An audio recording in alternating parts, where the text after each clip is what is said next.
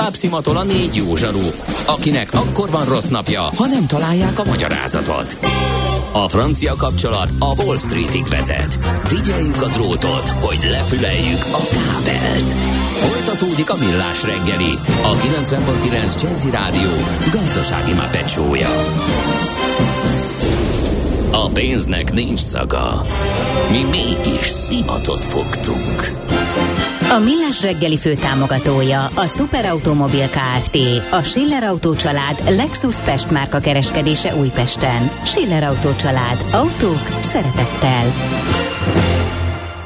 Jó reggelt kívánunk mindenkinek, ez továbbra is a Millás reggeli, itt a 90.9 Jazzy Rádióban Ács Gáborral. És Kántor Endrével. És a kedves hallgatókkal, illetve rengeteg balesettel Budapesten, a Dózsa György úton is most már sávlezárás van, a Tököli út előtt a külső sáv nem járható, az M1 M7 autópálya bevezető szakaszán van egy baleset, az Egér út előtt jobbra a kanyarodó sávban, a az Egér úton egyébként sávlezárás van, mert hogy karbantartás miatt a belső sávot a felüljárónál lezárták, és ugye a Kőérberki úttól torlódik a forgalom, gondolom ez is nehezíti, és a Pázmány Péter sétányon a Petőfi híd előtt a belső sávban ott is baleset történt. Aha, Rákóczi úti csatornázást, azt mondtad? Azt nem mondtam, nem. azt nem Ezt mondtam. most írja az itt a Rákóczi úton a befelé oldalon a keleti és a Blaha között a uh-huh. csatornázási művek üzemzavar elhárítása miatt.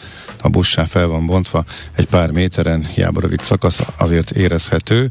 Um, igen, figyelj, ez uh, erre fontos lenne gyorsan válaszolni. Miért mondtátok, hogy a dadogósoknak biztos nem segítenek? Ez elég bántó és szükségtelen vélemény tőletek. Rövid tájékozódás után kiderült, hogy mennyiféle módon lehet segíteni uh, a dadogósoknak. Ez egy idézet Figyelj, volt Őze Lajostól. De utána volt az, hogy uh, tehát az emberek nem segítenek. Ja, hogy, az, tehát, ja, hogy a Szerintem komment. egy félreértés volt. Ja, értem. Az, hogy vannak erre módszerek, és a dadogósok a dadogóknak is e, lehet segíteni. Nem, ezt, nem ebben kételkedtünk, ja, nem, az emberek Én azt mondtam, hogy az emberek hozzáállásában az, hogy sokkal egyértelműbb az, hogy a vakokat átvezetik az utcán, igen, és igen, hogyha igen. segítenek valakinek, aki mozgáskorlátozott, a dadogósokat, azt mondta Őze Lajos, azokat mindenki csak kiröhögi. Eleve Arra utalt, hogy, a... hogy ez nem egy ö, olyan típusú ö, probléma, amit, amit mások inkább nem segítően állnak hozzá legtöbbször. Igen, és miért azt mondtam, hogy szerintem ebben van változás azóta, Igen. hogy, hogy Őze Lajos, Lajos ezt mondta, úgyhogy szerintem ez egy kis félreértés volt. Milyen legyen a jövő? Az oké, hogy totál zöld, de mégis mennyire? Nagyon csúcs zöld? Maxi zöld? Fantasztikusan zöld? Abban egyetérthetünk, hogy semmiképpen sem szürke, még 50 árnyalatban sem. Szuper zöld. A millás reggeli megújuló energiával, fenntarthatósággal és környezetvédelemmel foglalkozó rovata következik. Együttműködő partnerünk a Green Collect Kft. A vállalkozások szakértő partnere. Green Collect. Hulladék gazdálkodásban otthon. És ismét a természetbe invitálunk, illetve invitál az úton 7 nap a Magyar Kaminon című ismeretterjesztő film. Ez május 14-én debütál a Duna TV-n. 42 percre se tervezett filmről van szó, és az volt a célja, hogy visszaadja a Camino élményt, hogy hogyan, azt majd megbeszéljük nem sokára. Minden esetre a rendező Bögi Máté, az operatőr pedig a dokumentumfilmjeivel sokszorosan díjazott Grams Melani, és vele beszélgetünk beszélgetünk most a műsorban. Szervusz, jó reggelt kívánunk! Jó reggelt, sziasztok!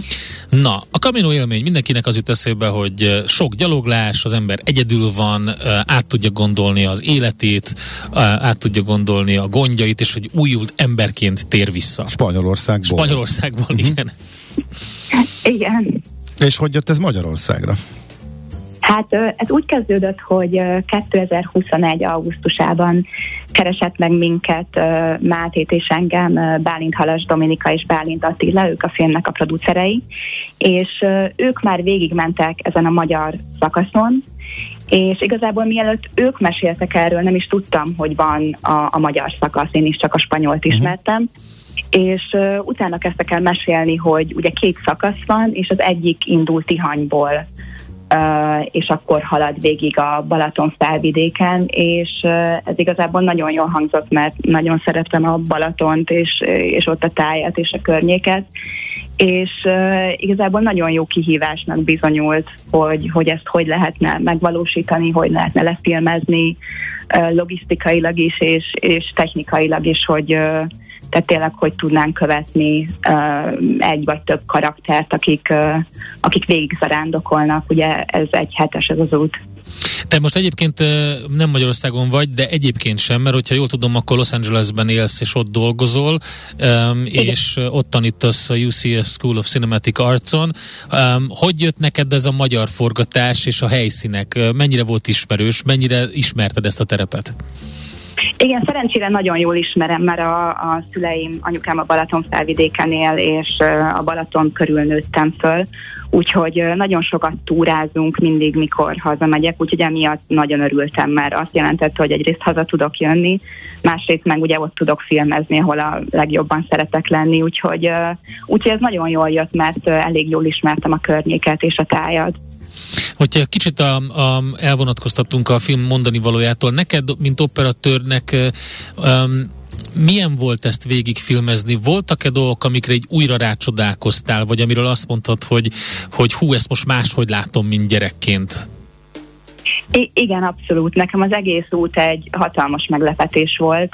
Uh, tehát ö, olyan kincsekre, ö, tehát hogy olyan, olyan dolgokat fedeztünk fel, ilyen pici templomokat, kápolnákat, kilátókat, nagyon sok állatot láttunk az erdőben, ugye folyamatosan a természetben voltunk, és nekem ez egy hatalmas kincs volt, hogy így ugye valamilyen szinten mi is végigmentünk, uh-huh. és hogy tehát így volt bennem egy elképzelés, de nem tudtam, hogy tényleg ennyire sok szép látnivaló van ezen az úton, tehát ez, ez engem is meglepett. Oké, okay, ha megnézzük akkor a, a szereplőket és az egész történetet, akkor nagyon érdekes kép körvonalazódik. Ugye különböző emberekről van szó. Van egy vegán, egy vadász a kutyájával, és egy fiatal anyuka. Most a vegán és a vadász a kutyájával az nagyon érdekes, hogy egymás mellett, hogy ők vajon miről beszélgethetnek, ha egyébként beszélgetnek majd, de három különböző típusú ember. Igen, teljesen különböző karakterek, és szerintem ez volt nagyon érdekes, hogy ők ugye hogy mennek egyedül, aztán ugye mindig vannak találkozási uh-huh. pontok, mint például az arándokszállás, vagy azért néha az ember összetalálkozik az úton, úgyhogy, úgyhogy jó volt látni, hogy ők is hogy így összeboronálódtak és összebarátkoztak, mint egy ilyen kis csapat. Mennyire, mennyire um, egy ilyen invitáció ez a, a film arra, hogy ezt mindenki próbálja ki, és, és érezze ezt az élményt át. Szerint, szerintem abszolút az. Tehát én is úgy voltam vele, hogy én sokat túráztam, de nem zarándokoltam eddig, de ez abszolút meghozta a kedvemet, tehát itthon is, máshol is, és ez egy szerintem nagyon régi, szép tradíció, és és, és szerintem mindenkinek el kéne mennie, mert annyira szép egyszerűen, hogy a természetben vagy kicsit kikapcsolódni, tehát mi sem néztük több mint egy hétig a telefonunkat, sokszor nem is volt térerő, és tehát ez egy ilyen teljes belső megújulás. Uh-huh. Igen, ez érdekes, amit mondtad, tehát ez valójában akkor tényleg a, a Camino élmény, hogy ez egy zarándoklat. Ez nem egy hosszabb túra, hanem egy zarándoklat, ami az egy kicsit különböző. Igen. Igen, teljesen különböző, már csak azért is, mert ugye sokkal több felszerelést kell magával vinni az embernek. Tehát mindig uh, úgy tudtok megkülönböztetni, hogy ki az a rándok és ki a túrázó. Ugye az a rándoknál ott van a hatalmas hátizsák, a minden felszerelés, és uh, ugye a túrázók azok nem vállalkoznak egy ennyire hosszú hosszú útra, és ugye a legtöbb zarándok egyedül megy, tehát ez a szépség benne, hogy uh, tényleg van idő elmélyülni, és, és elgondolkozni az élet nagy kérdésein. Uh-huh. A végcél uh, Lébény, ugye? Tehát Tihanyból Lébényig tart ez a, a Szent Jakab uh, zarándokút, uh, és uh, ez a magyar, uh, vagy a, a kaminyónak a magyar uh, verziója.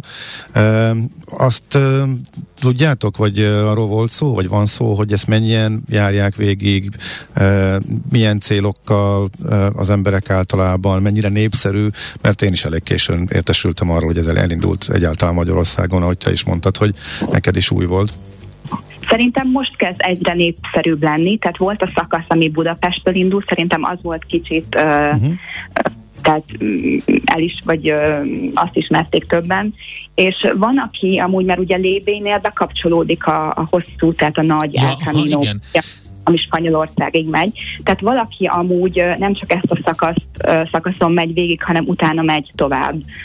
Um, Úgyhogy igen, úgyhogy jönnek külföldről is, itthonról is, valaki csak ezt a szakaszon megy végig.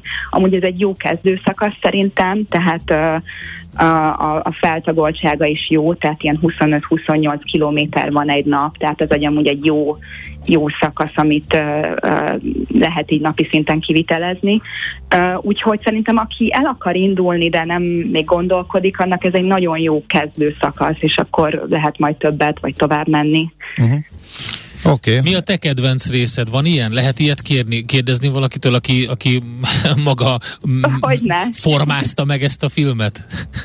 Igen, igen, igen. Több, több kedvenc is van, de szerintem az egyik uh, legjobb élmény, mikor uh, Győrbe megérkeztek az a rándokok, mind a hárman, és akkor ott betéltek egy uh, templomba, és az már a sokadik nap, és ott, ott mikor leültek, és úgy picit látszódott rajtuk, hogy, hogy így elmélyednek, ez, tehát az egy nagyon megható jelenet, hogy így az arcukra tényleg kiült azok, azok a terhek, azok a súlyok, amiket magukkal cipelnek, és akkor ezeket, tehát mi egész közelről láttuk, és ez egy, ez, ez egy egész hosszú jelenet a filmben, úgyhogy nekem az volt az egyik kedvenc pillanatom. Hát Melani, nagyon szépen köszönjük, várjuk a filmet, május 14, Duna TV, 13 óra 20 perckor debütál, úgyhogy ott lehet látni, gondolom utána azért még máshol is, és együtt készítettétek Bögi Mátéval, ugye? Igen, pontosan. Aki egyébként a, az egyik Ivan and the Parazol klippet is uh, csinálta, úgyhogy uh, iz, jó, jó pofa háttér, illetve, bocsánat, még említsük meg a Buda Mountot, ugye ez egy új uh, produkciós iroda. Igen, igen, igen. Tőlük most uh, több film is fog majd érkezni um, ebben az évben is, ugye nem csak az úton, hanem utána majd lesz még egy. Hát sok sikert akkor ehhez is, illetve a többihez is, amit még, még a tarsolyodban tartasz. Úgyhogy remélem, hogy beszélünk még további szép napot, jó munkát! Én is. Nagyon szépen köszönöm, szép napot! Grams Melanival beszélgettünk az úton, hét nap a Magyar Kaminón eh, dokumentum ismeretterjesztő filmnek az operatőrével, egyébként többszörösen díjazott operatőrével, tehát május 14-én lehet majd látni a filmet. A Millás reggeli megújuló energiával, fenntarthatósággal és környezetvédelemmel foglalkozó rovata hangzott el. Superzöld, hogy a jövő ne szürke legyen, hanem zöld. Oké? Okay? Együttműködő partnerünk a Green Collect Kft. a vállalkozások szakértő partnere. Green Collect. gazdálkodásban otthon. A szerencse fia vagy? Esetleg a szerencse lánya? Hogy kiderüljön, másra nincs szükséged, mint a helyes válaszra. Játék következik. A helyes megfejtést beküldők között minden nap kisorsolunk egy páros belépőjegyet a Budapest arénában most hétvégén látogatható Babamama Expo és Kidexpo rendezvényre. Mai kérdésünk a következő. A TV Maci mikor jelent meg először a magyar televízióban? A. 1963-ban, B. 1967-ben, vagy C. 1969-ben? A helyes megfejtéseket ma délután 16 óráig várjuk a játékkukac jazzy.hu e-mail címre. Kedvezzem ma neked a szerencse! Tőzsdei és pénzügyi hírek a 90.9 jazz az Equilor befektetési ZRT szakértőjétől. Equilor, az év befektetési szolgáltatója. A vonalban itt van velünk Varga Zoltán, szenyor elemző. Szevasz, jó reggelt! Sziasztok, jó reggelt kívánok! Na mit csinál a budapesti értéktősde? Hát túl sok jó híre nem tudok szolgálni, sajnos hmm. reggel egy iránykeresés volt, egy nagyon enyhe csökkenés, mostanra azonban már 1,3%-os mínuszban van a Bux Index 41.300 pontnál. A legnagyobb forgalom közel 3 milliárd forint az OTP-ben van, és több mint másfél százalékos csökkenés látható 10.280 forinton áll a papír. A MOL 400 millió forintos forgalom mellett 1,2%-os mínuszban 2964 forinton, a Richter kicsit több mint fél százalékkal esett vissza 6495 forintra, a Magyar Telekom pedig 1,8%-kal 395 forintra. Itt egyébként ugye holnap lesz már az osztalékfelvény vágása, tehát ma lehet utoljára megvásárolni osztalékfelvényt a papír. Ezért emelkedett tegnap is például, vagy?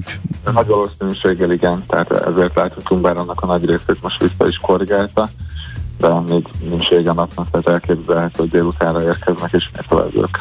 A nap elején ilyen nulla körül nyitást vártak a határidős indexek Európába, és de rögtön megsúhintották, és lefele indultak. Itt volt valami hír érkezett, vagy pedig simán egyszerűen a pessimizmus előtört a befektetőkbe? Hát, sajnos az látható, hogy most nagyon érzékeny a piac, és nagyon bizonytalanok a befektetők, tehát a, valószínűleg ugye eladói nyomás azért indult, mert tehát különösebb hír nélkül, hát egyszerűen csak szabadulni próbálnak befektetők a részvényektől. Egyébként Kínából még egy pozitív hír is érkezett, de ott elég komoly infrastruktúrális beruházásokat tervez a kormány, és emiatt a kínai indexek emelkedtek egyedüliként az ázsiai piacon több mint 2%-kal, tehát ez most nyilván kevés a nemzetközi befektetői hangulat javulásához. Uh-huh, Oké, okay. ez érintette a forintot is? Rossz hangulat? Igen, sajnos ott is folytatódik a gyengülés, itt nem régiben indult el egy erősebb hullám, most 379,26 az euró árfolyamat, az egészen közel járunk a 380-as ellenálláshoz, a dollár forint pedig 357,42, ott is egy fontos pintet lépett, tehát a tegnapi kereskedés még a délután romlott fel a hangulat, annak ellenére, hogy az MNB kamatot emelt elég jelentős mértékben gyengült a forint és a délre sajnos nem látszik fordulat az orosz-ukrán háborúval kapcsolatban nem érkeztek pozitív hírek, sőt, inkább negatívak, tehát alapvetően az a kockázat továbbra is fennáll, és azért nem látni a végét. Plusz a kínai lezárások is, ott is rossz hírek jöttek, hogy ki tudja, hogy milyen, meddig lesznek ott a Covid intézkedések, és az emiatt a gyártás kimaradások, úgyhogy igen, nehéz ilyenkor. Igen, igen, tehát most minden összeállt, ha lehet is fogalmazni, a, a, kínálati oldali ellátási lányzavarok, de a háború szintén kínálati oldali problémákat okoz növekedési kockázatokat, tehát most uh, abszolút minden negatív irányba mutat, az infláció nagyon magas mindenhol, a kamatemelések tovább uh, fékezik, egyáltalán lesz érdemi gazdasági növekedések és országokban, akkor azt fékezik, tehát egyre nem látni kimutat ebből a helyzetből, mm-hmm. sajnos. Mm, Oké. Okay. Jó van, nagyon szépen köszönjük, szép napot, jó munkát! Köszönöm szépen a figyelmet, sziasztok! Szia, szia! Varga Zoltán szenior elemzővel beszélgettünk. Tőzsdei és pénzügyi híreket hallottak a 90.9 jazz az Equilor befektetési ZRT szakértőjétől. Equilor, az év befektetési szolgáltatója. Érdekel az ingatlan piac? Befektetni szeretnél? Irodát vagy lakást keresel? Építkezel, felújítasz? Vagy energetikai megoldások érdekelnek?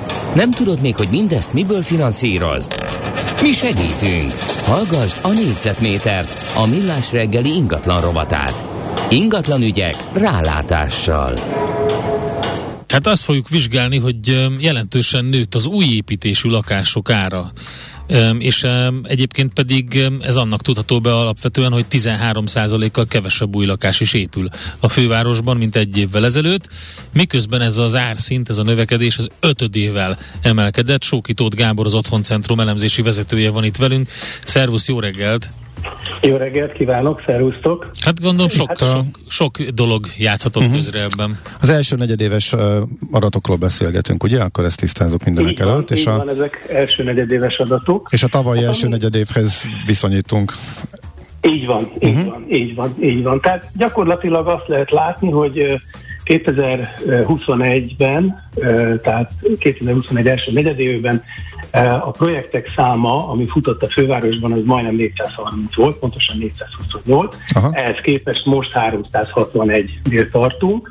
A, az épített lakásszám az gyakorlatilag hasonlóan visszaesett. Ott talán nincs ekkora különbség, mert nagyjából most olyan 27.400 körüli a, lakások száma, amit építenek.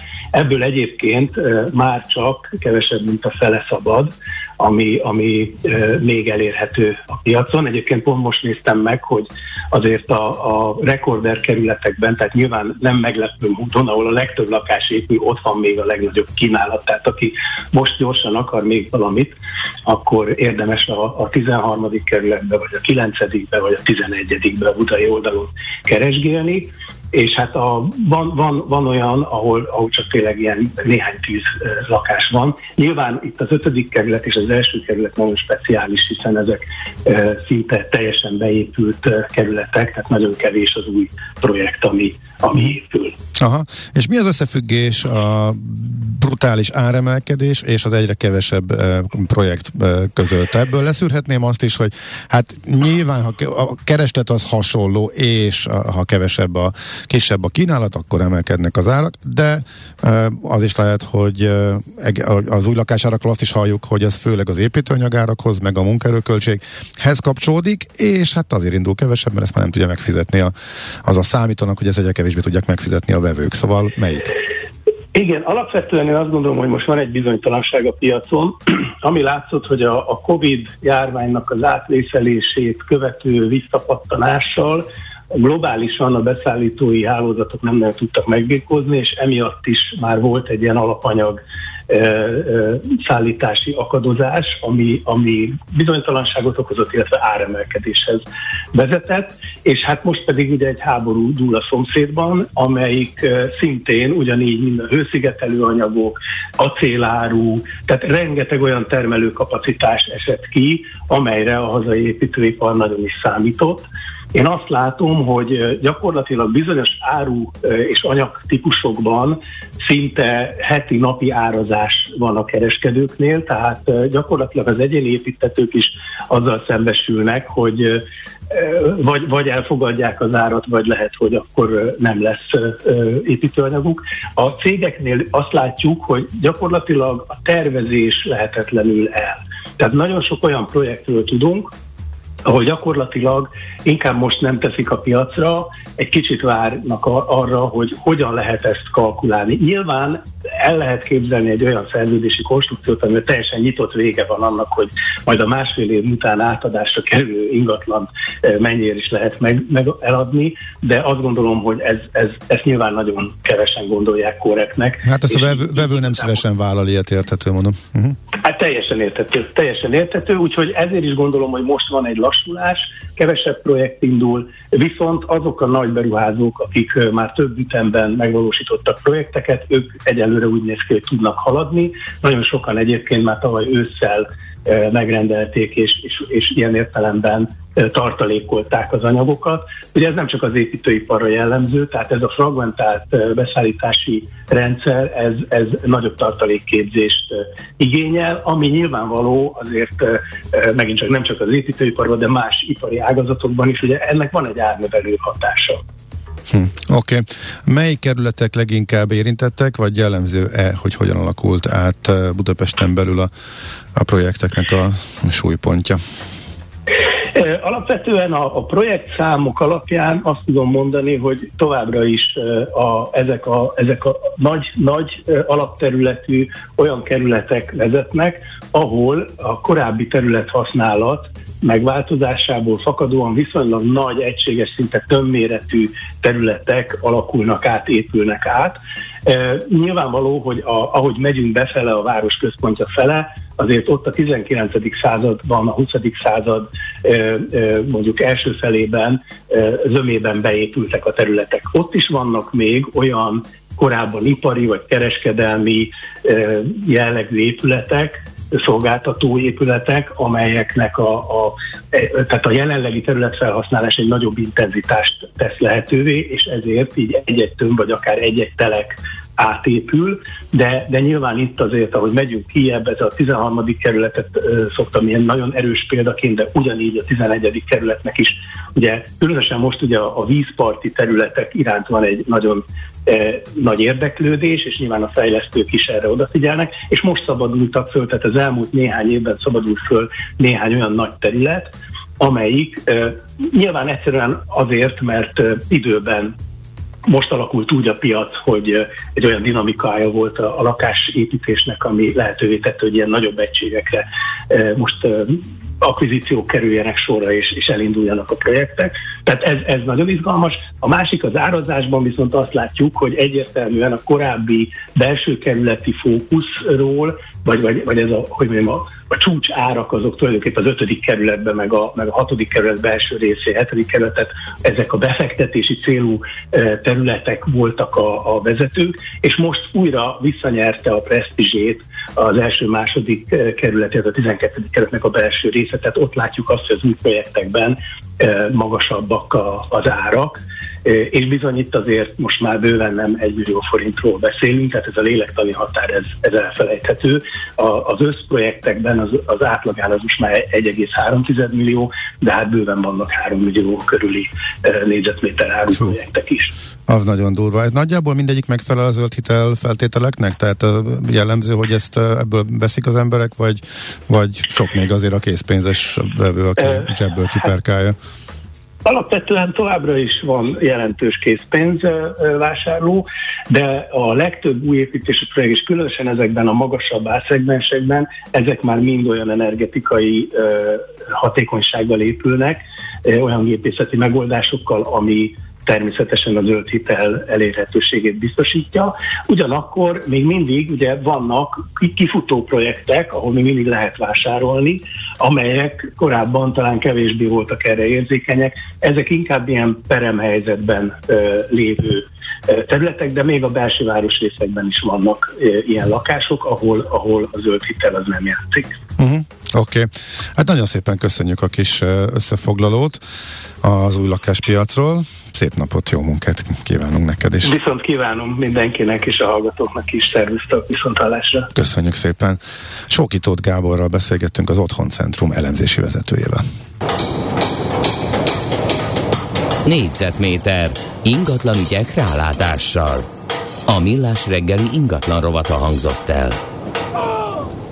Három milla per négyzetméter. Az Azt combos. Vagy szorozzuk föl. Ott uh, meg mondjuk úgy, hogy karcol. Figyelj, az egy 50 négyzetméteres kis kecó. Igen. 150 guriga. De attól függ, hogy hol. Hát ez nyilván ez a legjobb helyen van, most kiemeltük a legmagasabbat. Igen. Azért ez nagyon azt, kemény. Azt, azt És egyébként... Világszinten ugyanígy ki lehet emelni. É, persze, de ezzel együtt, ha még az átlag, átlagot nézzük, akkor is uh, itt volt az érdekes adat, meg tanulságos, hogy nálunk volt uh, egész Európában legnagyobb növekedés, Na, több ez igen. aracsony, de ezzel is nagyjából a, a sereghajtó a legolcsóbb városok közül zárkózott föl Budapest a középmezőny aljához, tehát még mindig, uh, illetve a régiós szinten sincsen uh, túlság, nincsen elől, úgyhogy nem arról van szó, hogy most iszonyatosan drágák lettek volna a lakások, hanem csak így hirtelen ledolgozták a 300 ezer forint egy görényezés, úgyhogy egy ilyen hát lakásnál... jó, az... visszatérünk. Ahonnan kezdtük a műsort, igen, vissza a görényhez. Igen, igen. Oké, okay, holnap hát is lesz mindig. Millás reggeli, mégpedig a két másik manussal, uh, úgyhogy jön Mihálovics Maci és Gede kollega. A ravasz. É, a ravasz, és ők fogják celebrálni a holnapi műsort. Mi pedig ugyanebben a felállásban pénteken jövünk vissza. Úgyhogy minden esetre most a műsor után itt a jazzin sok-sok zene érdekesség, délután uzsonnakamat, és majd este is egy rész ismétlés a Millás reggeliből adásnak egy részlete, de a Spotify-unkon, a YouTube csatornánkon, a Facebook oldalunkon, a millástegeli.hu-n az összes podcast és a műsor teljes egészében jó-jó-jó hosszan visszahallgatható. Mármint úgy értem, hogy jó hosszan, hogyha valaki e- ehhez, ehhez érez indítatást, akkor egészen sokáig az időben visszamehet és meghallgathatja az összes millás teggelit. Köszönjük szépen a figyelmet, szép napot, sziasztok! Már a véget ért ugyan a műszak, a szolgálat azonban mindig tart, mert minden lében négy kanál. Holnap reggel újra megtöltjük a kávés bögréket, beleharapunk a fánkba és kinyitjuk az aktákat. Addig is, keressetek minket az arcaktákban, a közösségi oldalunkon. A mai adás podcastjét pedig honlapunkon. Millás reggeli, a 90.9 Jazzy Rádió gazdasági mapetsója. Ha csak egy műsorra van időd idén, tégy róla, hogy ez legyen az. Csak egy dolog lenne még. A Millás reggeli fő támogatója a Superautomobil KFT, a Schiller Auto család Lexus Pest márka kereskedése Újpesten. Schiller Auto család. Autók szeretettel. Műsorunkban termék megjelenítést hallhattak. Nézd a Millás reggeli adásait élőben a millásreggeli.hu oldalon. Millás, Millás reggeli, a vizuális rádió műsor.